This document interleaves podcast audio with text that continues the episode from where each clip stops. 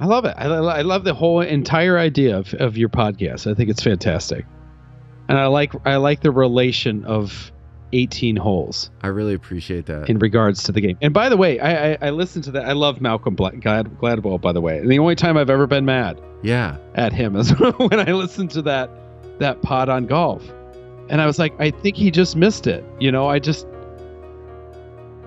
if you look at golf only through that prism and you're just not aware of the sport and all the public opportunities there are to play and the outdoor exercise and and the camaraderie and all those things. And you just look at through the prism of a fence of a very private club and you don't know anything else about the the benefits of golf and the uh, you know the opportunity for every type of person to play the game.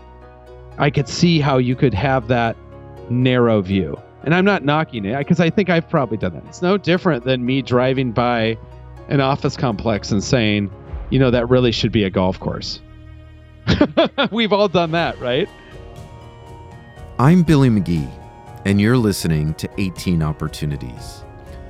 Welcome back. Today, we cover Golf is a Game of Tools, Part 2, with a very special guest, Connor, better known by his Twitter handle, the Society of Golf Historians, and his podcast, Talking Golf History.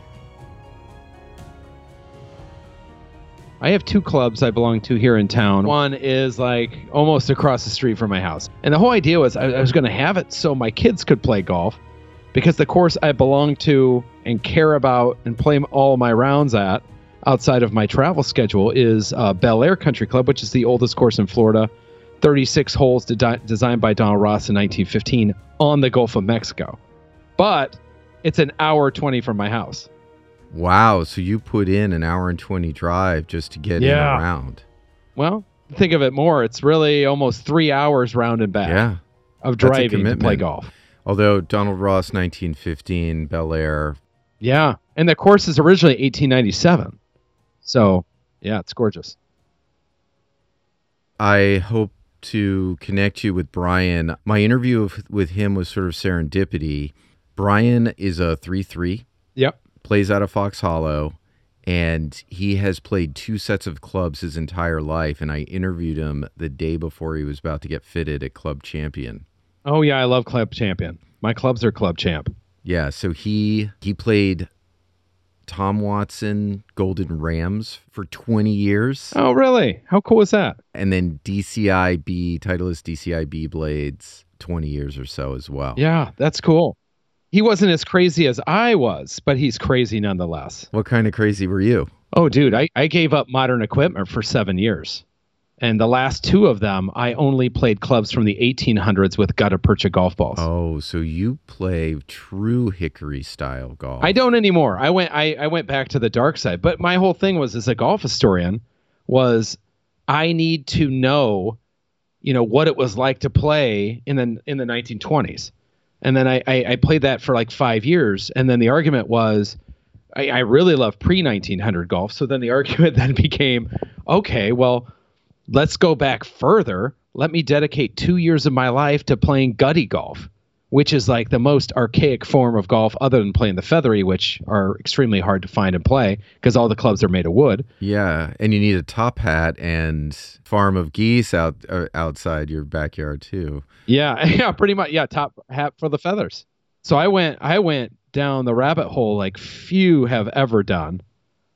And then I went back to hickories for a while. And then one day I was on the range, or no, I was playing a playing a, a golf with a buddy of mine, and he was like, "Here, hit my modern driver." I hadn't swung a modern driver in like seven years, and I hit like a five yard draw, three hundred yard drive. I mean, it was just, I was just sick, and that took me right back to playing moderns.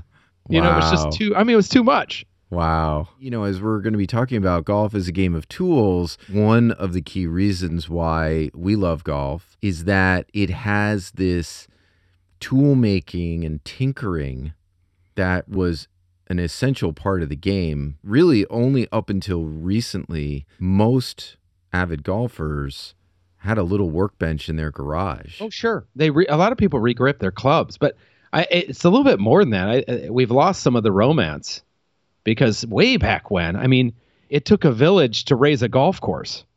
You know, all these artisans that built clubs, they were all wrapped around the the the you know the golf courses, which would have been. Uh, can you imagine how amazing that would have been? Right, you're playing 18 holes and your shaft breaks, and you walk down to old Tom Morris's shop, and he basically puts a, a hickory shafted head on there. You take a couple swings, feels good, or you go to Mr. Forgan's shop and say, you know, I need a new driver, and he basically whittles it down, or his his folks do for you right there. I mean, there was a true beauty and an artisan neighbor, uh, uh, an artisan um, flavor to golf that really we haven't seen probably since the 1930s, which is unfortunate. But um, yeah, I just I love that about it, and that, I think that's probably you know every instrument I have, um, I have probably 200 clubs from the pre 1900 era in my collection, and not a single one of them, and I mean not a single one of them, is the same. I mean I've got, I don't know, 50 cleeks every cleek is so different. Even from the same manufacturer it's got different swing weights and different a little bit different look and you know it's kind of hand hammered into shape and it's just each one of them is a unique piece of art. Yeah so let's actually so in the last episode that that drew and blake and i recorded we yeah. actually focused on cleeks and putters because in john low's concerning golf he dedicates an entire chapter to whether the debate of whether or not you know a serious golfer should be using a cleek yeah. or a putter, and it, and he meant and he and he was referring to a wooden putter. Yeah, it's like a one iron. Yeah, it's like a one iron. Yeah, but but here's the thing: is it, there's more than one type of cleek. That's the weird thing. So it's really yes, the original cleek that he's referring to was actually a putter. It's just a metal putter. But there was also a cleek that was a 20 degree iron, which was essentially your one iron. So when he's he's saying cleek, he's not talking about the one iron and somebody's just grabbing it towards you know the bottom of the club. He's actually talking about a cut down cleek with even less loft. It was just they didn't have a name for a metal putter, so they were calling it a putting cleek. When you speak of what it would be like to work with the club makers or get a club, I have a little section to read to you from from from concerning golf on that point. Yeah. Here he's talking about finding a club maker to make you a really good club, and you might get a kick out of this. If a half empty pipe lies beside the club maker, offer him a cigar and mention that you are afraid that it is not as good as you would have wished, being the last of the box, and at the same time giving him to understand that another box is expected that evening.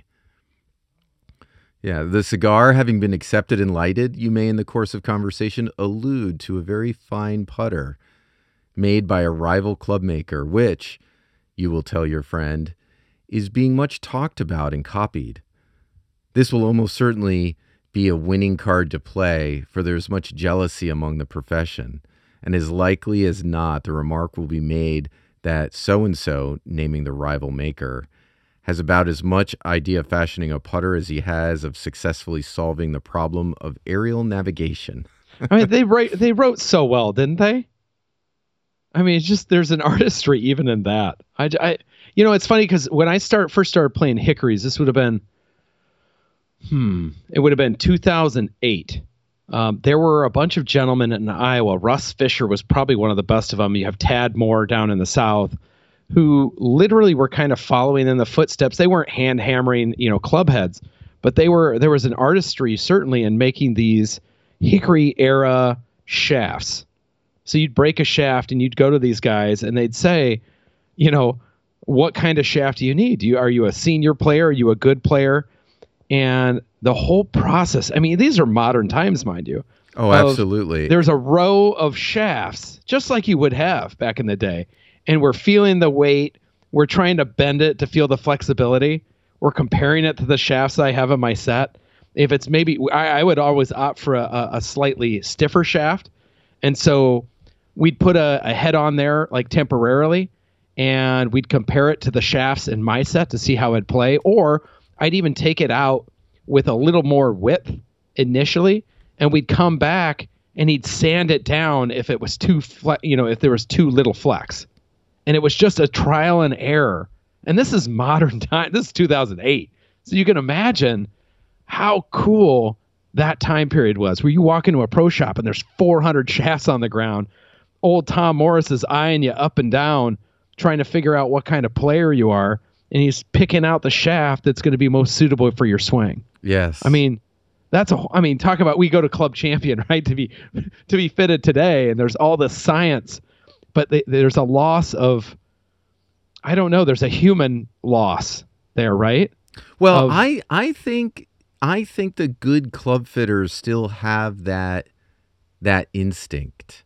I really do. I I believe I they also Yeah. have the the the technology and the metrics to validate which back in the day would have been more trial and error. Yeah. And I've seen by the way the Northwest Hickory Stick players uh, Rob Alschweed, he actually Yeah, I know Rob real well. Good Oh. friend, Yeah, so Rob real good friend. Rob gave me a club from that came from Eastmoreland from the very first golf pro who was from Scotland. Oh, that's cool. and he's that guy, right? So when whenever the Northwest Hickory Stick players come together, I played at Gearhart when they had the cent- centennial or actually it was more than a centennial, it was 125 years. Yeah, 1892, I believe. Yeah, right? so, What so, they so they celebrated the 125th. And he, along with a few others, they're just there with their tackle, basically, their tackle boxes and all their gear. For Rob, I know the golf is important, but it's really about the the craftsmanship. Yeah. And the, and and the relationships. I mean, you find a person who plays those old sticks, you know you're going to be their friend.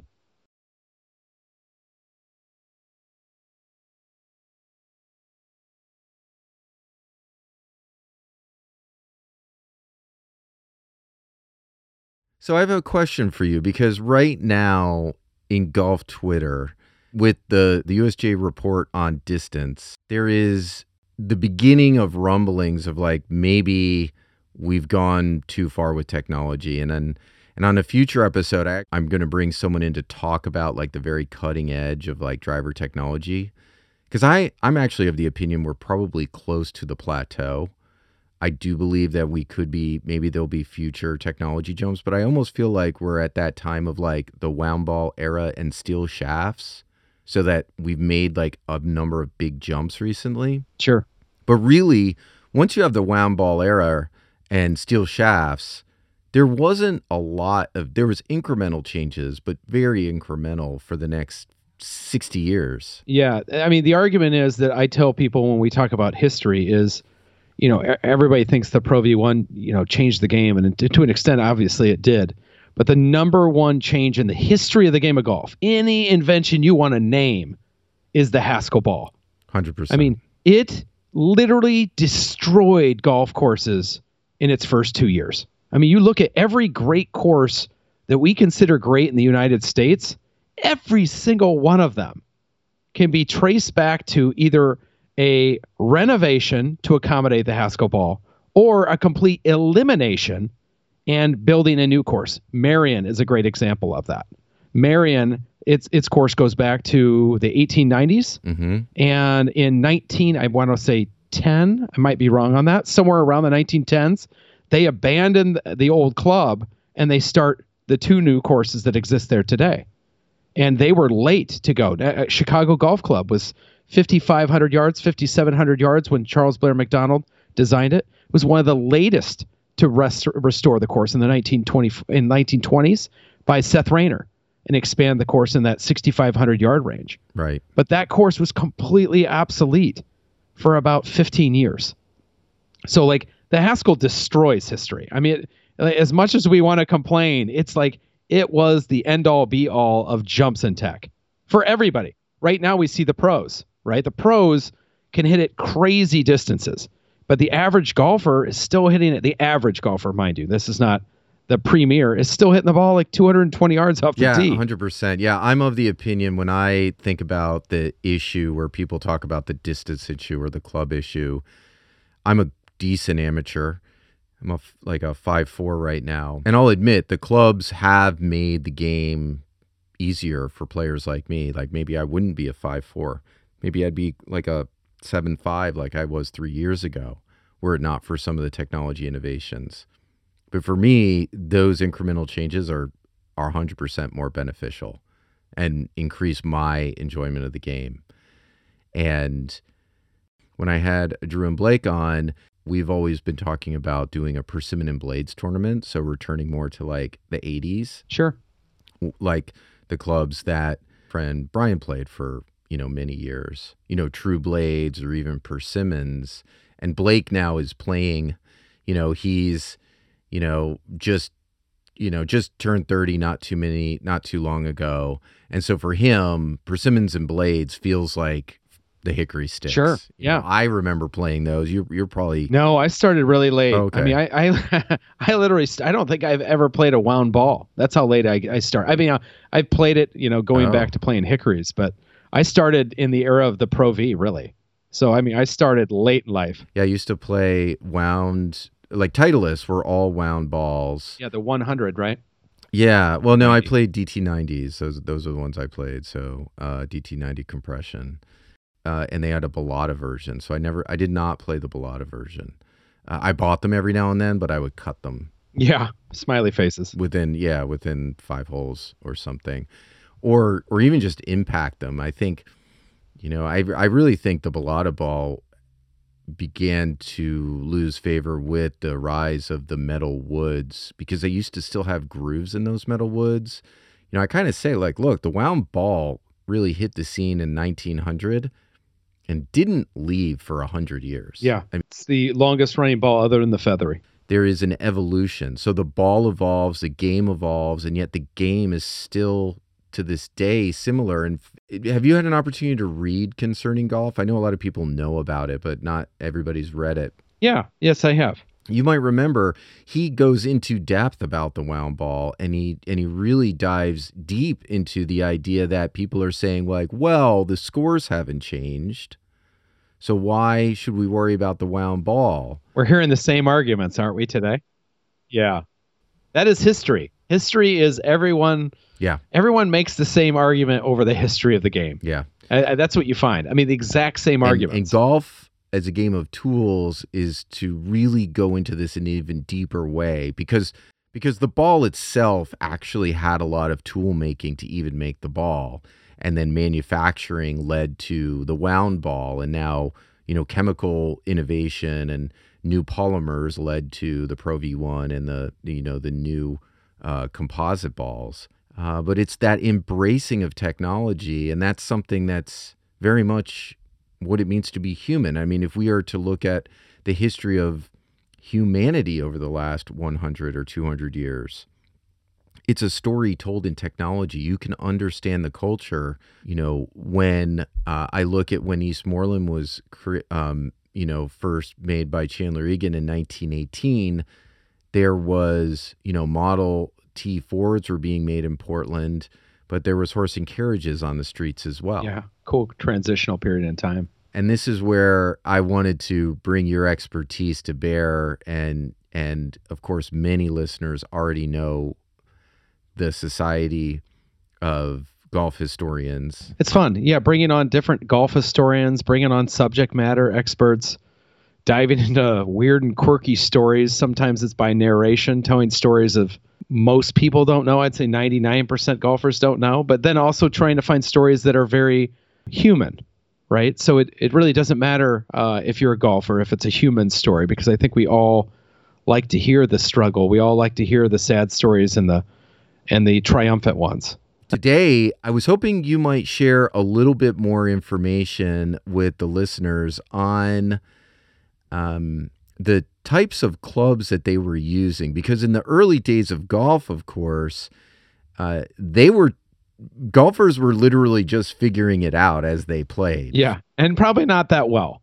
I mean, to be fair. Yeah, and I and I mentioned in hole uh, three that golf is a competition, so most of them are playing in match plays. Yes. So even though you know they might not be playing to par, they didn't even have the concept have of par, par. yeah, really. yeah. yeah, it wasn't even there.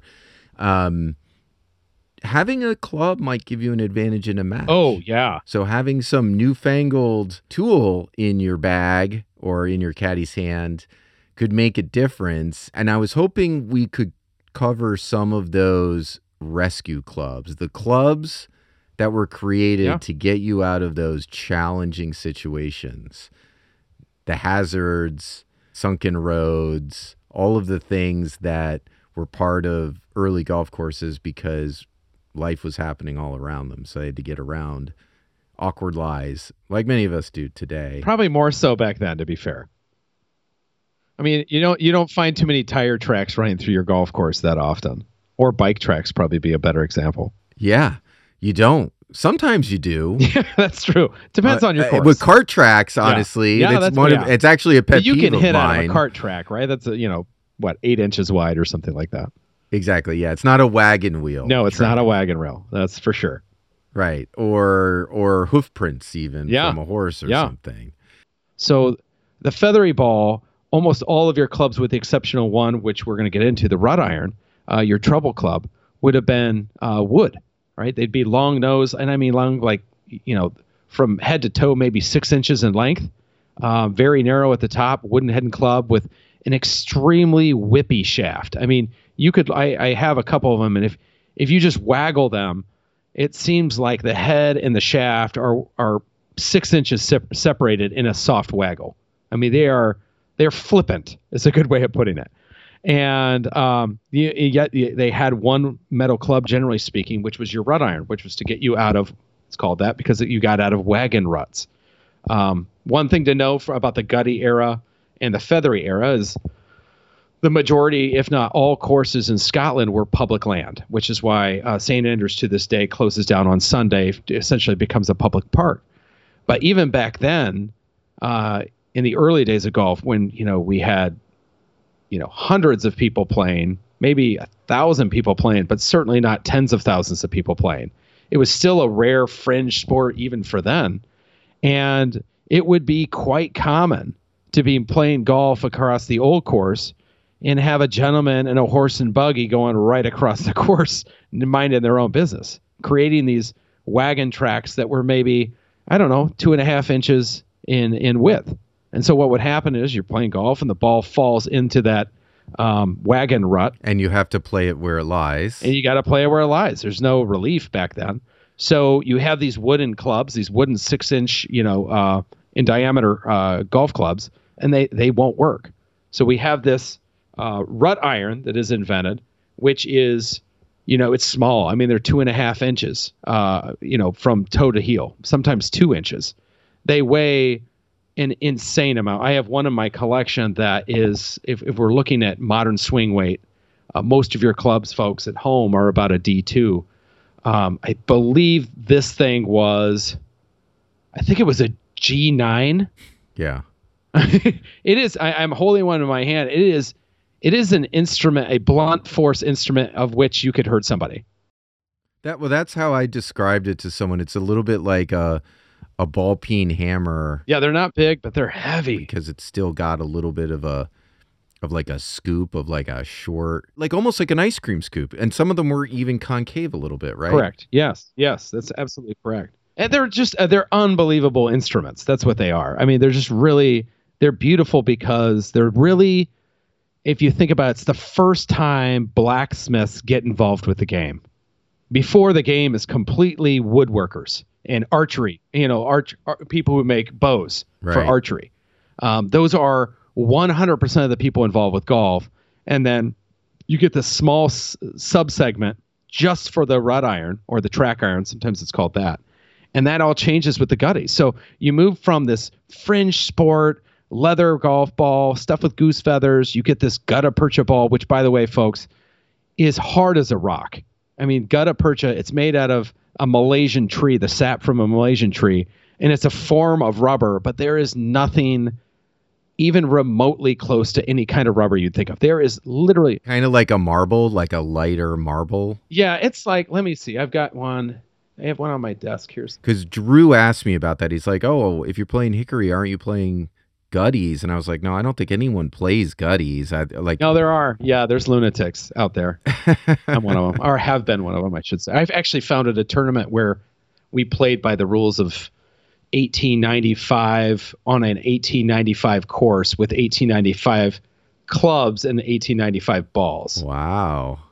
And then you'd wear like I had a four piece suit to wear. Oh, so you've got the dapper side Yeah, of I mean, it too. You can go. I'm nuts. definitely I mean, it's- golf is a game of fashion is coming up in the Yeah. back nine. I've decided not to There you make go. that part of the the the kind of the philosophical sort of humanity of it, even though fashion is also a part of humanity. Yeah, it's what you make of it, right? Did you bag a rut iron for these events? Uh, I did, yeah, for the gutties. So I would have. Uh, so let's go into the clubs. You were just asking about it. So we we move into the gutty area. So yeah. which is basically 1848 to let's just say 1900. Now the gutty actually lasted in some cases A little the- bit longer. Yeah, the Vardon. Yeah, the people who held on to like John Low, right? He's going to hold on to that damn thing as long as he wants to. You know, he is the traditionalist of he is the fried egg of our time. Well, he was a modernist traditionalist, though, Oh, because he was oh, yes, advocating for yes. strategic design and advocating for.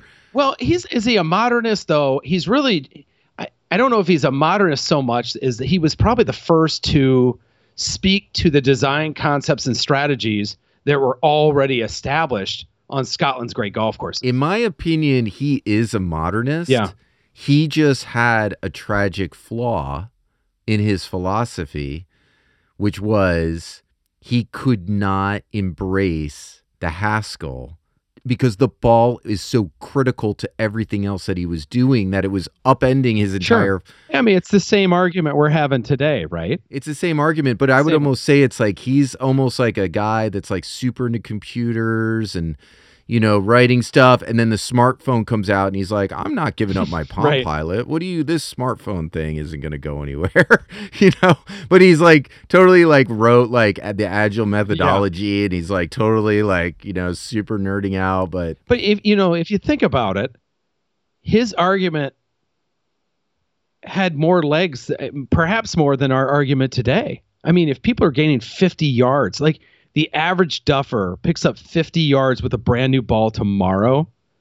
I mean, I think people would fight that. Well, that's what he Yeah. says. He yeah, he loses his mind. I mean, his the reason he loses his mind, and I read about this quite a bit in Golf is a Ball Game, so I won't reread it.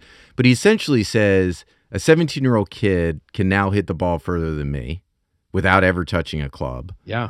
He basically says old pe- old guys that are washed up are now hitting the ball just as far as they ever have or further. The same thing we're hearing now. Yeah. Well, um, is it one of those things where you adapt or die by, right? You know, because you're getting killed by everybody you play because they're going 50 yards. Well, he's totally into the match game. Yeah, he's he, there's no way he didn't start playing a wound ball, in my opinion. Well, I mean- you stopped seeing the wound ball. That's one of the major issues. I mean, when the Haskell comes out, you only had a short period of time. You had adapted or you had to hoard a bunch of balls because they just stopped making them.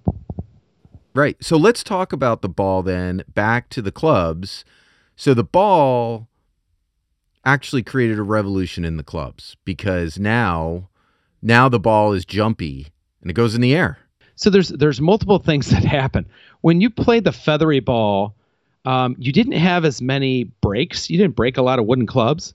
Uh, the gutty, um, while inexpensive compared to the feathery, uh, was much harder. Like I said, it was like hitting a rock. And you know, when you play it today, it feels like you're pushing a pill that's really a rock down the fairway. So what happens? is You have a couple different things. You have a ball that's more durable. So now these blacksmiths are, you know, getting more involved outside of just making a rut iron. Uh, and then we have, you know, the game changing from the sense of, okay, we don't need these wooden clubs. We can play these steel instruments, which are more durable, uh, hit the ball just as far, and allow a different series of shot rather than a sweeping shot. We can actually take more of a divot because we're hitting it down with a, a metal, a piece of metal rather than a piece of wood. And so what happens is uh, we start substituting uh, the wooden clubs for for steel, and we get a. I think people I think look back at it. It seems like we don't have enough clubs. We had uh, a play club, which would be essentially your driver. You'd have in the 1880s, uh, which I've mentioned before, but the 1880s, one of my favorite clubs is a Brassy. Uh, we think it was invented. I think there's some arguments here. Was invented at Musselburgh Links uh, down Muscle, or I'm sorry, a Mrs. Forman's hole, um, which is a really cool hole that had a pub at the end of it. Uh, if you sliced your ball out into the street, the cobblestone street, they people going out with wooden clubs would shatter their shatter their club because they're hitting it against. So they put a brass plate onto essentially a spoon and invented this new club, the brassy. Yeah, they don't break the clubs anymore; they just break their wrists. Yeah, yeah, break your wrist. and then you'd have a spoon, which was I guess you'd call like a three or four wood today from a loft standpoint. And now these are still long nose clubs in your woods. They've changed a little bit, but not a lot. They're probably not six inches from heel to toe, but they're still like four and a half to five. They're still long nose for sure. And the club's shafts, you're starting to see a little bit more of a stiff shaft because, again, you have a ball that can take a little bit more oomph than you could with the feathery, right? Because, again, you didn't want to pop a seam and, you know, spray out a ball and feathers all over the place that costs as much of a driver. So then we get into the irons. So we essentially have these 10 degree in- increments between clubs. We had a cleek that was essentially a 20 degree club. We had a general iron, which is a 30 degree club. We have a 40 degree club, which is called a lofter, which is a really cool instrument. It's a little bit longer from heel to toe with 40 degrees aloft, and it's it's quite versatile.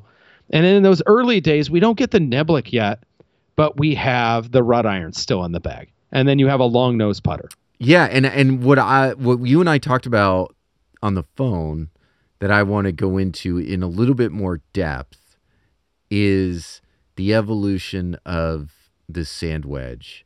Yeah, because you it's brought a fascinating story. Yeah, you Yeah. brought up the idea that the rut iron is really the ancestor. Oh yeah, it's the Hazard Club. There's zero doubt. Yeah, Absolutely zero doubt. And and it's funny because I think there's an argument that they had it right, you know, in those early, you know, 1850s, 60s, 70s with the rut iron, and then we went backwards before we went forward. So, you want me to jump right in? yeah. Let's go into it. Yeah. So, I, I, you know, we just talked about it a little bit what the rut iron is. So, again, just to refresh everybody, it's this um, amazing instrument uh, that has this massive wide sole. It's incredibly heavy club.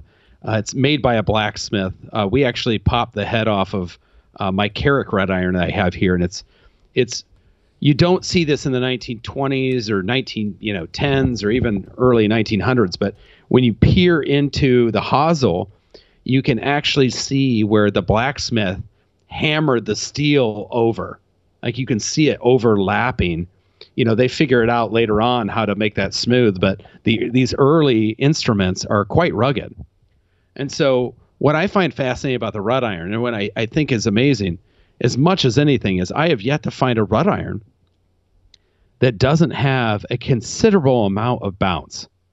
Uh, I've I've probably looked at 50 rut irons. There's not a lot of rut irons out there anyway, but um, I'm the one I'm holding now, this Carrick. I actually had it measured, and it has 25 or 24 degrees of bounce. And so, for you folks that don't know what bounce, bounce is what you need out of the sand. Um, if we were talking about a lot of bounce with a modern sand wedge, generally speaking, Titleist I think is 10, 12 degrees uh, is of bounce, and what that is is you have a leading edge and a trailing edge of your wedge.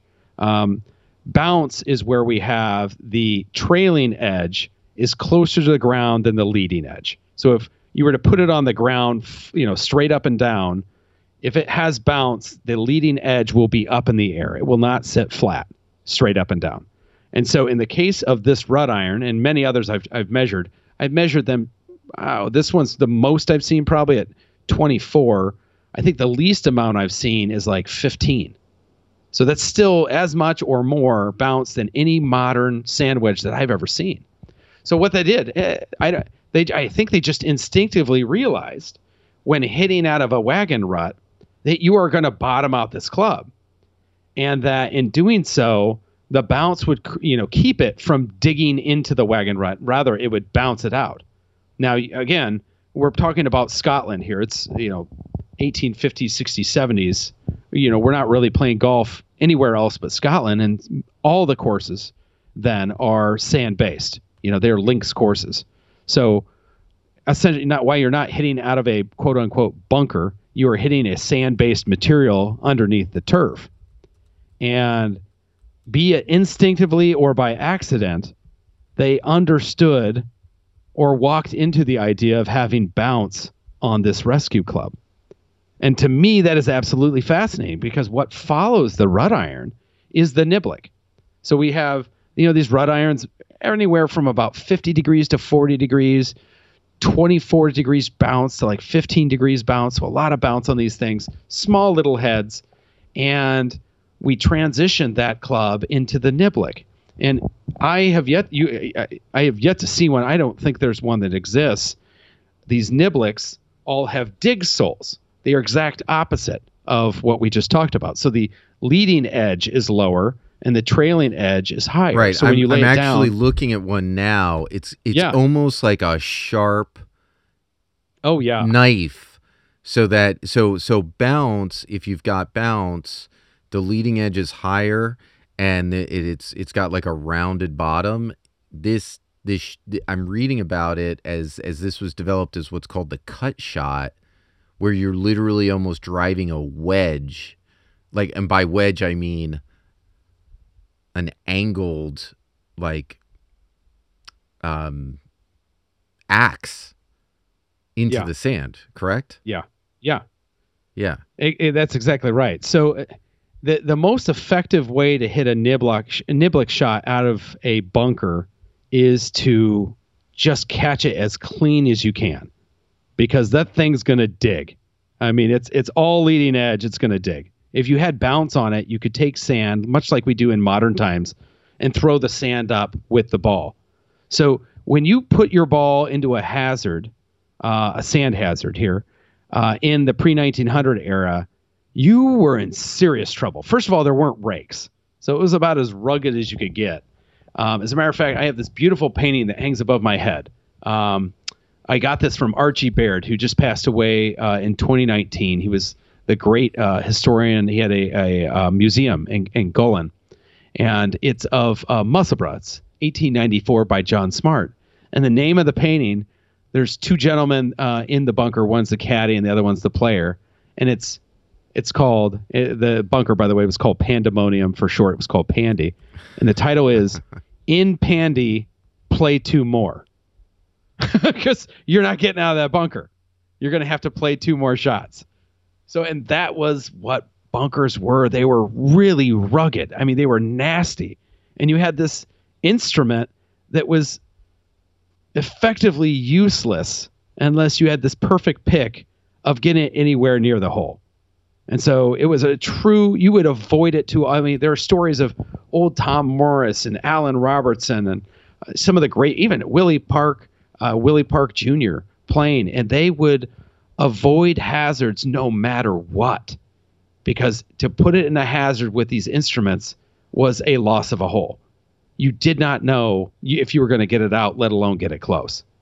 So what we have here is we have a you know this rut iron, whether they knew it or not, instinctively or not, they had an instrument that was better out of a bunker than they do 30 years later with a niblick. Heck, that's not even true. 60 years later with a niblick. I mean, you can go all the way in the 1920s and they're still playing clubs even though they have, you know, now they have grooves. We're still playing clubs that are effectively I wouldn't say useless, but extremely difficult to exert yourself and get a ball out of a bunker with any kind of accuracy. Something changed, right? So they there was insight in the rut iron, but then the niblick actually was a, be- step back. Technology speaking, it's a step back. It's a larger head, but it's a step backwards. and as I was reading here, like, you know, Bobby Jones was almost like hit by someone Oh yeah, absolutely. trying to hit that shot at, in one of the British Opens. People are familiar with when you kind of skull a ball and it just zips straight across the green. We almost, I- mean, we're talking out of a bunker. That's almost the technique, wow. right? Because otherwise it's digging. It doesn't have the bounce. So you're trying to pick it. And if you pick too much off of that, it's a dead skull. You know, that's how Jones could get killed. Yeah. So what what was the innovation? And as I understand it, it came from America. Yes and no. So Okay. it really depends on how you look. So you could argue that the sand wedge existed before Gene Sarazen, quote unquote, invents it. I would say that Gene Sarazen popularized or rediscovered it. So it, it really depends on how you look at it. If, if you are def- referring to the sand wedge as a niblick with a flange on it and maybe some flange with bounce, there's an argument to be made that the Maxwell patent of the 1910s, which was a British patent, uh, it was a really cool patent. I used to have a club in my office here, but they, so they decided they were going to add this flange to the bottom of the clubs. And they, by the way, they were from cleek, which is like a one iron, all the way through the niblick. The patent ran all the way through. So you had flange clubs going through the entire set. But they were still working on uh, what the weight of the head should be. So the Maxwell patent by adding the flange is really cool because what they did is to make up for the weight they were putting in the sole, they were boring holes into uh, the hosel. So any Maxwell patented club has these holes going through the hosel down to the you know the hickory shafted club that's stuck in the middle of it. So they were taking weight out of the hosel and putting it in the head. And so you could argue, I'm not saying this is right or wrong, but there are Maxwell patented niblicks that have bounce. So technically speaking, to say you invented it would be saying it was the first.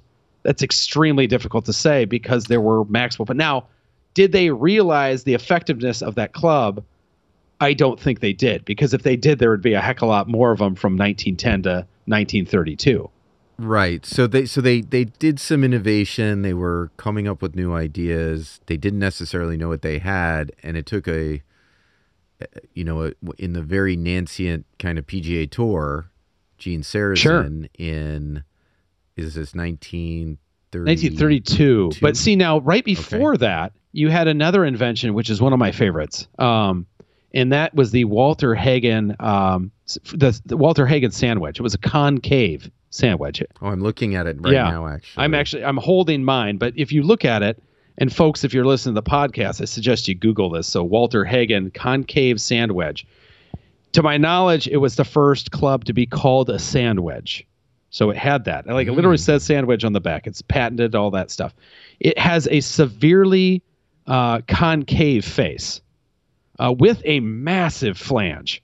So it seems like to me that they're starting to appreciate the effect of weighting the club uh, closer to the sole. They're putting the weight down it to get the ball up. The convex part, I'm assuming they're thinking this is an instrument that's going to scoop the ball out of the sand. Now, the con Yeah, so by concave, it's got it's got that look of like a rut iron in a way, where it's got like an ice cream scoop. it's like, an ice cream scoop. That's to- exactly a great is- way to this put it. one, this one looks like an ice cream scoop as yeah, well. it's a big old ice cream scoop, larger than a rut iron from you know from a size standpoint from heel to toe. Big old ice cream scoop. Maybe looks like a spoon, like a massive spoon, you could call it. Yeah, I Um, mean, it really does. I'm looking at one shot, and from the top, it looks like a spoon. In fact, I wonder if we could jump in our time machines, whether Hogan Hagen was, uh, you know, inspired by an ice cream scoop. Could at be. one It looks like if you hold it to the side, man, it's a spoon. And it Yeah. has a massive flange on it. Now, again, much, much like the inventions prior, it is a dig sole, not a bounce sole. So once again, we're getting this idea that this flange is going to help, but it's got two or three degrees of dig. So it's not using the flange like you'd want it to use. Now, the other issue it had, so you have this club that digs in the sand rather than bounces out of it. The other main issue, which is one of my favorites, is if you look at the club, and or let's just think about it. I mean, you're looking at the photos. It's a concave club. So think about the precision to hit the shot you want to hit. If you hit the part the, the club on the low end, because it's convex, it's going to go extremely high. If you hit the middle of the club face, it's going to go a heck of a lot lower. It's going to be almost like a line drive. And if you hit the ball high off the face, it's going to go down. So I mean, for the precision of using this club, it, it really takes an expert to master it. And this club is only used for the sand, uh, the, for, out of the sand. Now, the coolest story I can tell you about this club, the most famous story, is in uh, 1930. So this this club's patented, I believe, in 1929. It comes into play really in 1930. 1930, in Bobby Jones's first event, he's playing the Savannah Open. And after the tournament, he notices that Horton Smith, the future 1934 winner of the first Masters, is getting along quite well out of the bunkers. And Jones talks to him about this new instrument he has. And Horton Smith takes his Hagen concave wedge, sand wedge, and he gives it to Bobby Jones. He realizes that Bobby Jones is about to go off to the United Kingdom to play in the British Amateur Open Championship, and he gives him this this sand wedge. So Bob Jones goes over. Is this the year of the Grand Slam? This is the Grand Slam year. So Bobby Jones has 14 clubs in his bag, and he adds a 15th for his trip to, over to the United Kingdom. And he plays St. Andrews, where he plays. what was the club limit at that year? There was there were no limits at that time. no limits not yet. to Okay. mid to late 1930s. So you could have, I mean, there were plenty of, like Harry Cooper had, you know, 25 clubs. Hagen was known to have a ton. As a matter of fact, if you really want to know why we have 14 clubs today, there's another article I did out on Twitter. You actually can blame, I actually found the president of the USGA blaming Walter Hagen. He saw him at Baltusrol with like 25 clubs and he said, enough is enough. Um, and, and basically makes this 14 club limit. So Jones goes over there, takes this, you know, amazingly weird, you know, concave wedge, hits an amazing shot to save uh, a shot on the road hole uh, to essentially win the British Amateur. It was the first ever, the only time he won the British Amateur. He had lost all uh, attempts prior to that. And he got out of the Road, the yeah, the road hole, yeah, the road hole difficult, yeah, the Yeah. most difficult bunker in all of really, you know, sports. Sure, especially back then. Again, you're golf. thinking about instruments that are ill suited for the for the job of getting it out. And he hits one tight, you know, saves the hole, and ends up winning the British Amateur, wins the Open Championship, and then for whatever reason, and my guess is again, quote unquote, precision as he's practicing with this thing, when he plays later in that year uh, at Interlaken and Merion for the U.S. Open and for the U.S. Amateur, he abandons the club, and he he plays his regular 14 clubs. And so that's the most famous use of that Hagen sand wedge uh, is his two victories. One that you know he had never won before the British Amateur, and of course the Open Championship. And, and these are the last you know two of the last four majors he wins in his career. So I just you know I, I love that story because I, I think it's very romantic. And then in 1931, uh, the USGA bans the concave sand wedge. So it is one of the. Right. So a of- concave club is not legal. Correct. We, yeah. I, Correct. We mentioned we talked about that when we were talking about cleeks and putters because, you know, we brought up the idea of a Happy Gilmore putter Sure. And a hockey stick might not actually be legal because it's concave. If Oh, it- yeah. If it is uh, like a hockey stick is got a little bit of concaveness in the in the face, and so therefore really wouldn't actually be legal Yeah. Darn. potentially. potentially. yeah. Darn. Um, yeah. So fast forward, we go. Uh, it's banned 1931. The very next year, uh, Gene Sarazen is, and this is the story you hear from Gene Sarazen is he's hanging out with his friend Howard Hughes, and he's really he's up, you know, in some of these flights flying around with Howard Hughes, and he's looking at how the the wings work on the plane using air to move it up and down. And if, if you're to believe the stories that he's told this inspires him to go home essentially to his shop. He's playing wilson clubs at the time and he starts soldering on uh, metal onto the back of a sand wedge essentially creating sand wedges that have true bounce so it has this flange like hagen's but for the first time he is purposely looking at adding bounce to these clubs to help getting out of uh, sand uh, out of bunkers Well, and I love I love the part of this story. So this was new to me. yeah That he he came up with this idea from flying with Howard Hughes and looking at the the the the air the airplane wings. Yeah. And for listeners, there may be some younger listeners out there that may not be entirely familiar with Howard Hughes. He was one of the most famous uh, and eccentric yeah airplane designers in the 30s leading into World War II. He is in many ways, if you're familiar with Iron Man, I would say that Howard Hughes is like Tony Stark's father. Ooh, that's really good one. Yeah, he really is. Yeah, yeah. I mean, I think, I think, I think, I think they did base Tony Stark's father. and if I'm not Howard mistaken, I believe the Spruce Goose is an Oregon up there with you. I believe It I've is absolutely, yeah. If uh, it's it's actually, I think you can stop by on your way to Bandon if you want to go check it out. So Yeah, very cool. I have always just drone straight to Bandon, so I have not seen the Spruce Goose. So I'm usually pedal to the metal. I, I have. I actually stopped. Yeah, you catch it on the way home. That's the kicker.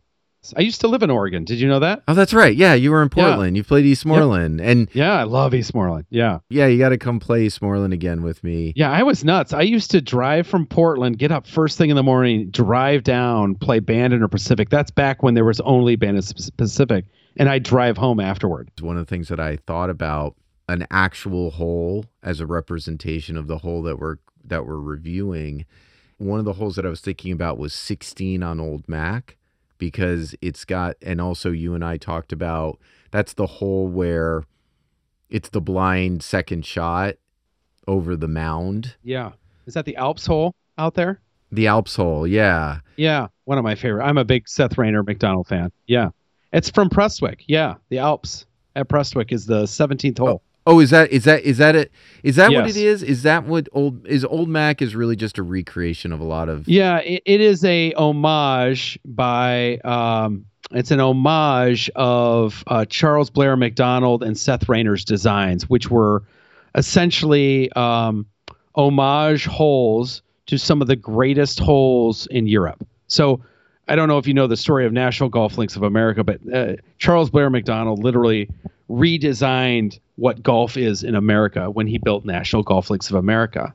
And what he did was he saw all these terrible golf courses across the country that were archaic. And by the way, he designed some of them, so he's not free of guilt here. And he had this idea of recreating the strategic elements of some of the greatest golf holes in the world. And by the way, he's talking about, you know, Scotland, England, etc. And so he picked out these ideal holes, uh, one of them being the Alps hole, which is a blind shot. In, at Prestwick on the 17th hole is a um, a um, it's a blind shot into a par four with a punch bowl green. Is it like a dog leg, like like? It's a slight dog leg, Mac? but yeah, it's it. The idea Slight is like dog just leg, having the blind shot into a punch bowl green with a massive bunker, which I believe was called the Sahara at Prestwick, fronting that blind shot. so I guess it is an appropriate hole Yeah. for for this So- topic because there is a big Yeah, bunker a great example on the back end. Yeah, So yeah, Yeah. if you play Ole Mac, every hole or probably all but a couple, I, and I haven't played Ole Mac, so I can't tell you this. Uh, Jim Urbina, by the way, designed Old Mac, uh, one of Mhm. Tom Doak's associates at the time. So Tom Doak and Jim Urbina, and Jim Urbina was on the show, and I don't know if you ever saw the the special we did for the Golf Channel, where we talked about the long lost legend of the Lido Club, and Jim Urbina and I walked uh, Charles Blair Macdonald's, you know, this world famous design. It was Alister MacKenzie's first ever hole that he designed in the United States, which is now the Lido competition. And we walk this course, which has been abandoned. It's a parking lot, a school, and a bunch of houses on the beach on the Atlantic Ocean. And Old Mac is essentially that. So you, sh- you should look into it because it's a really cool story. And then I think the next time you play it, you'll go, here's the there's a road hole out there, and there's you know there's an Eden hole, which is also from St. Andrews. So pretty cool. Well, and I found out too, number 10, yeah, number 10 actually, I think, is the recreation of the road hole. And I didn't realize that. Yeah. Um, I always, in fact, I talked about that a lot in Golf is a Game of the Land, where I talk about really that second shot is Fantastic. One of the most, chal- it's a challenging Yeah. test because it's such a long shot and it's a plateau green and the bunker to the left and the real drop away. Is that how the road? I've never played I the road have, hole. Is yeah. there a drop away in the back of the road yeah. hole? So Does essentially, you're you're in the driving it. Uh, the ideal placement for the shot is you hit the shot over the road hole, which used to be like uh, sheds before the the hotel was there. So you hit it over the uh, the Mhm. the um, the uh, hotel. You're aiming. The best aim is for the right side of the fairway, which is completely blind. The bailout is left. So a lot of people go left, but that then brings in the road hole bunker, which is this treacherous bunker fronting the green. And then you have this ah, it's not really a kidney shape uh, green, but it, it, it's tilted from um, from the right to the left. It's you know sideways rather exactly. than no, no, that's exactly. and then beyond that, you have Right. this drop off. Yep, and then you have the road in the background and the road hole wall, which you see. I've seen so many famous Right- shots oh, off. of. that's why you get near the wall because you went off the back and it kicks Yeah. down near the wall. Yeah, Oh, it's gorgeous. I mean, it's one of the great designs in in all of golf. But I, I like I said, you pick if you're picking uh, the Alps hole at Old Macdonald. Uh, the Alps is one of my favorite golf holes in the world. Um, if you ever get the chance, folks, um, Fisher's Island has one of the most beautiful Alps holes you'll ever see. Blind shot again into a punch bowl green, and it's the it's literally on an island, so you are surrounded by the Atlantic oh, wow. Ocean on all sides. Yeah. So, so so in this particular hole. hole it it evokes what i imagine so you know i've come to appreciate old mac i used to play it for years and not like it because it's such a difficult test but now it's actually grown on me enough to the point where it's one of my favorites and on this particular shot it's you have to scale a, a, a large mound an alp as it were. It literally looks like Yeah. a yeah, and you, and can't, see, the green, at all. and it's very di- you potentially could drive driver to go like and play it like a dog leg but there's enough hazards mm. around there that it, that's not even close to really a good idea. And when you hit your shot there is a huge bunker on the other side of the hill guarding the green but then there's also a bunker up on the right and and then there's one also over the back and so the green is big and you hit it and it sort of cross your fingers as you you know everybody then walks around Yeah, as you as you jump around, yeah, go. Oh, and- and yeah, at Prestwick you have to go over the hill, so you literally don't know till you get to the top. Yeah exactly when you see one ball in the green but there's four of you you know you're just like okay what's going on of course we all think it's our ball must be the one on the green That's right. Mine's Um, close. Let's not even look at it. Yeah, and uh, but then you but if but if you're in the sand trap, you've got to get out. And so in 32, Gene Sarazen came out with his own version of a sand wedge by soldering on Yeah, a bigger flange essentially to an existing Niblick like Yeah, wedge. into or the yeah onto a Wilson Niblick, and I the story of this is just as good. By the way, do you want to hear this story? Please. It, also one of my favorites. So, um, Gene Sarazen has this, you know, uh, the real sand wedge, like let's call it the first purposely built uh, with bounds uh, sand wedge, and he's got it, you know, on his on this ship going across the Atlantic to go play in the Open Championship, and he's talking to Walter Hagen, and Walter Hagen has now won four Open Championships. He is the greatest American uh, golfer to have played in Scotland. Bobby Jones won three Opens, but uh, Walter Hagen won four. So he is the grand champion. He is also past, you know, his his winning years by at least he hasn't won an Open in three years. So Has he's any going. American ever surpassed that? Oh yeah, Tom Watson has five. There we go. And almost six. I was rooting for him so hard for that six. Yeah, that's true. Okay, don't get me started on that. I, I still I cried during that thing. But yeah, Tom Watson is, uh, has five, uh, which is obviously remarkable. Almost six, eh, which would have tied him with Harry Vardon, by the way. Ah. So he's he's on this ship and he's talking to Walter Hagen and Hagen's kind of giving him a hard time. He's like, "Listen, you'll never win the Open Championship without a great caddy. I've won four Open Championships. Tell you what, why don't you use my caddy, Skip Daniels?" So you know, Gene's kind of you know blown away by it. He's like, "Gosh, that's great. You know, it's great." So he plays in the Open Championship and he has this amazing time getting out of bunkers with these new instruments. Well, the kicker was that as Jones played the or Jones, as Sarazen played the tournament, he kept his sand wedges, his sand wedge upside down. So the grip was coming out of the bag, not the head. And he did that because only the year prior the concave wedge had been banned and he was afraid that tournament officials were going to see it and ban the club. Wouldn't allow him to play it. Right. So Hagen's Hagen's club had been banned. Yeah. And so now we have Sarazen in the tournament. He's got his he's literally like head down. He's got the grip sticking out of it. And so nobody knows he's got this, you know, secret weapon in his bag. Nobody. And he wins the tournament. Hagen's been watching him the whole time, and he goes up to Skip after the thing when, you know, Gene Sarazen's giving his speech. He's like, you know, Skip, what? I, I saw him hit the ball out of the bunker. It was, you know, this is amazing. And he goes, yeah, he's got this new club in there. He's like, I'd sure like to see it. And so he, you know, goes over, grabs his bag, pulls it up upside down, and Hagen studies the thing. Right? He's really taking a look. Now, Hagen at this time has his own company. It's L.A. Young. He's making, you know, obviously his club. He made the concave wedge out of L.A. Young, and apparently he doesn't even want to wait.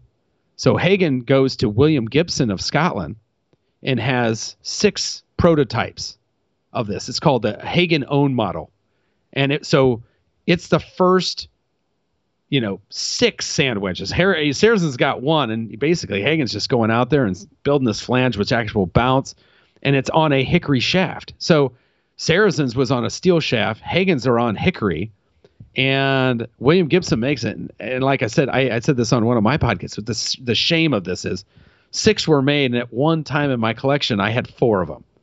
To this day, I don't have one. Uh, one by one, people talk me out of them essentially they just named a price that I couldn't say no to. So now I have none, whereas once I had four. But it's this amazing story of ingenuity and then copying. you know, you know, you could just see it like Hagen's like, whoa, like that idea. I'm just gonna take that down the road to William Gibson and have a couple of those made for me.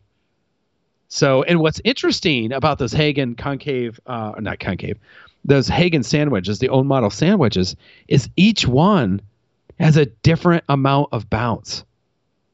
So we have six of them. they're all a little bit different.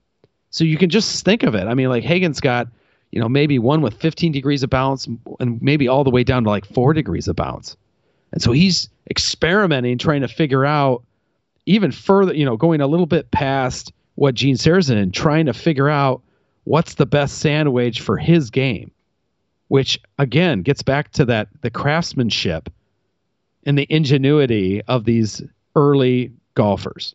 And I love those stories.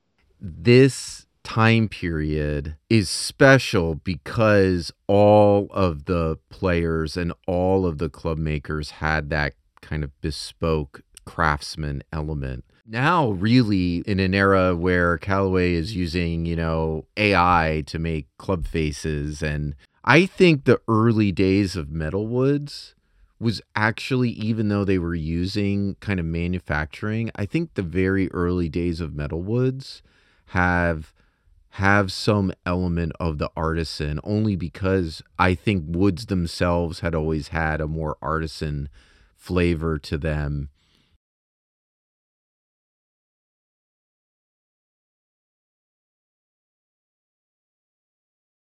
you you were talking about um, the old Macdonald and, and using this as a whole to our example, I'm gonna I'm gonna tie that in a little bit better for you. So when you mentioned that hole, the Alps, and I mentioned it was the 17th hole at Prestwick, and you're talking about the early days of golf. Prestwick, as you may or may not know, used to be a 12-hole golf course, and it was the first club, first course to host the Open Championship. Ah, which of course goes all the way back to the Gutty era. Definitely does. If that's a great and you just instinctively knew that when you brought up that. I hole. must have. I, maybe also like, because you yeah. shared that beautiful photo, the most up close photo I've ever seen of the British Open belt. Oh yes, yeah, isn't that fantastic? It's absolutely just, fantastic. Yeah, and the story behind it, like, look at those; those two caddies are gonna die.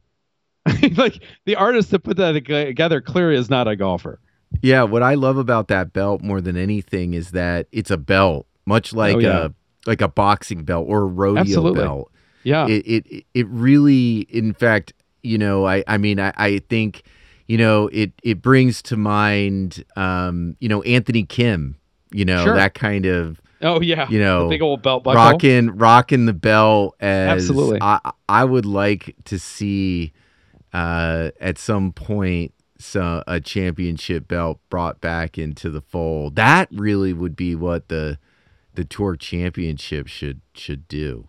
The tour yeah, if you if you look at it, like Google sometimes uh, young Tom Morris, and yeah. there is I mean there is a, a, a, amazing photo of him wearing that belt, and you can just see this the sense of pride and, and perhaps you know like cocksure attitude that he's got like almost like a smirk on his face you know yeah, like his thumbs are in the belt. I oh, mean, yeah, it's just, but like you know why I, I don't think it would go all the way around his his waist if i remember right he's actually holding that thing Ah. up but got it. you know it was you know it was the sense of pride when he retired that belt when he won three opens in a row he ended up ended up winning four in a row before he died at the age of 24 but i mean that belt meant everything to the morris family Yeah, the attitude of the winner and being able to, you know, Yeah. strut and let the world know who's champion. That's never changed. yeah championship golfer of the year absolutely In hole number three, we talk about that in depth. I am hoping to talk to Stephen Proctor soon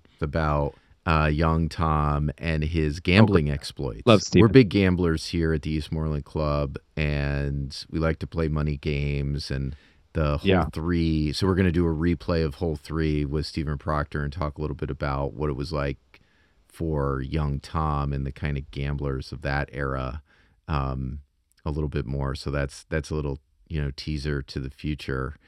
Well, and and again to tie that in, young Tom again wins his three opens in a row at Prestwick, which goes back to your hole. But young Tom was also the first golfer, perhaps in history, that used a rut iron like we would use a sand wedge. It's the one that was actually hitting that shot from the fairway, which nobody did because the head was so small. And the way he pinched it, even with no grooves, he could put spin on the ball with the rut iron. Oh, that's in in in the movie. yes, it is. Yeah, creating the spin shot, and he impresses all his friends. So that was, was, with a rut iron. a slightly real, true life story. Yeah, absolutely true. That's interesting. So I have I have a request for you for our follow up interview Yeah. with you, or at least, and I'm sure you've already done a little bit, but it goes along the lines of this championship belt. One of the parts of the golf history that I found when I looked into the past was just the awesomeness of the Oh, yeah. trophies. Oh yeah. Like I when we play events, you know, it's true the money is nice, but the hardware is really nice. And I'm a bit of a traditionalist. A silver cup, Yeah. a big bowl, you know, those are the kind of things that shoot, even a silver golf club. Silver golf club is of course like the Leith golfers. Uh, Speaking of that, I know I've got like this crazy golf collection, but I actually have a silver uh, Willie Park Senior 1870 silver putter on my desk right now. Oh wow. Thing weighs like 40 pounds. It's insane. Was it a trophy or was it a play club? No, nobody would play with that thing. It was a trophy. That's amazing. Well, I would love to dig into that a little bit more. Connor, it's an absolute pleasure to have you here on the 18 Opportunities podcast. yeah, this was fun. Yeah. And appropriate with the pick of the hole. I think you just nailed it. Yeah, thank you. I've started to do that and what I found so actually I chose when I when uh when I say golf is made by the land, I actually chose the 10th at Old Mac and I didn't realize it was the road hole. Cuz there isn't really a road there. Like there might be a little bit of a road, but now that I think about it, the shot over the bunkers and the gorse is like the replacement for the road in the shack. And I don't take that line. I should. Maybe I need to go back and take that line. If you if you don't take that line, you're not playing it right. I'm just kidding. well, it's a tough line. But if you go out left, you bring the road hole bunker into play. If you go left, you got that crazy bunker for a long shot. Exactly. The reason I brought it up for golf is made by the land is because of the way the wind also is coming straight in. So we always play Old Mac in the afternoon, which is really unadvisable.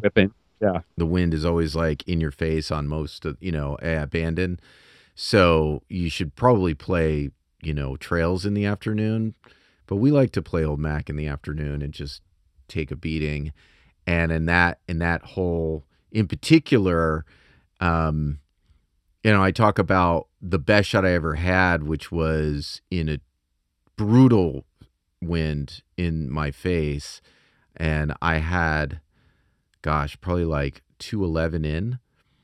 But I ended up hitting a three quarter four iron, Right. which my four only goes 195. So this three quarter four Right. Right. Was designed though to be low spin and a lower trajectories because I needed a way to cut the wind. Yeah. Roll it out. And yeah, and I don't know if the road hole does that too, but at this hole, at about 25 yards before the green, there's actually a, a, a depression. And I was lucky enough to kind of catch the downslope. So it kicked forward and I got, you know, just enough run for it to run up the elevated green. Right. To this day, I actually think that was one of the best approach shots. I can't say that I completely planned it. It was more out of just like knowing that any club that I tried right. to launch in the air was not like the wind would probably make my hybrid go 150, you know, or my three would, who knows where it could go, right? It could go anywhere. So I love it. Yeah. Play the ground, the ground game. Absolutely. Play the ground game. Exactly. And, and, and that was a big part of, you know, the land was really about the links and all of that. So, oh, you bet. I love it. I, I love the whole entire idea of, of your podcast. I think it's fantastic and I like I like the relation of 18 holes. I really appreciate that in regards to the game. And by the way, I I, I listened to that. I love Malcolm Glad, Gladwell. By the way, and the only time I've ever been mad, yeah, at him is when I listened to that that pod on golf, and I was like, I think he just missed it. You know, I just. He, you know, he thought it should should be a park. It was a park. That was the only parkland in all of Scotland. Was the links. Yeah. What's interesting is I'm not upset at Malcolm. Yeah the, the ordinary golfer will get that gets mad at all kinds of things is is frustrated. But really, he inspired me, and I have a goal. The goal is that I will go golfing with Malcolm. Oh, there you go. I like that. Yeah, or at least have a conversation with yeah. him on the 19th hole. I, you know, I, I think he'd lighten his stance. If you look at golf only through that prism, and you're just not aware of the sport and all the public opportunities there are to play and the outdoor exercise and and the camaraderie and all those things and you just look at through the prism of a fence of a very private club and you don't know anything else about the the benefits of golf and the uh, you know the opportunity for every type of person to play the game i could see how you could have that narrow view and I'm not knocking it because I think I've probably done that. It's no different than me driving by an office complex and saying, you know, that really should be a golf course. We've all done that, right?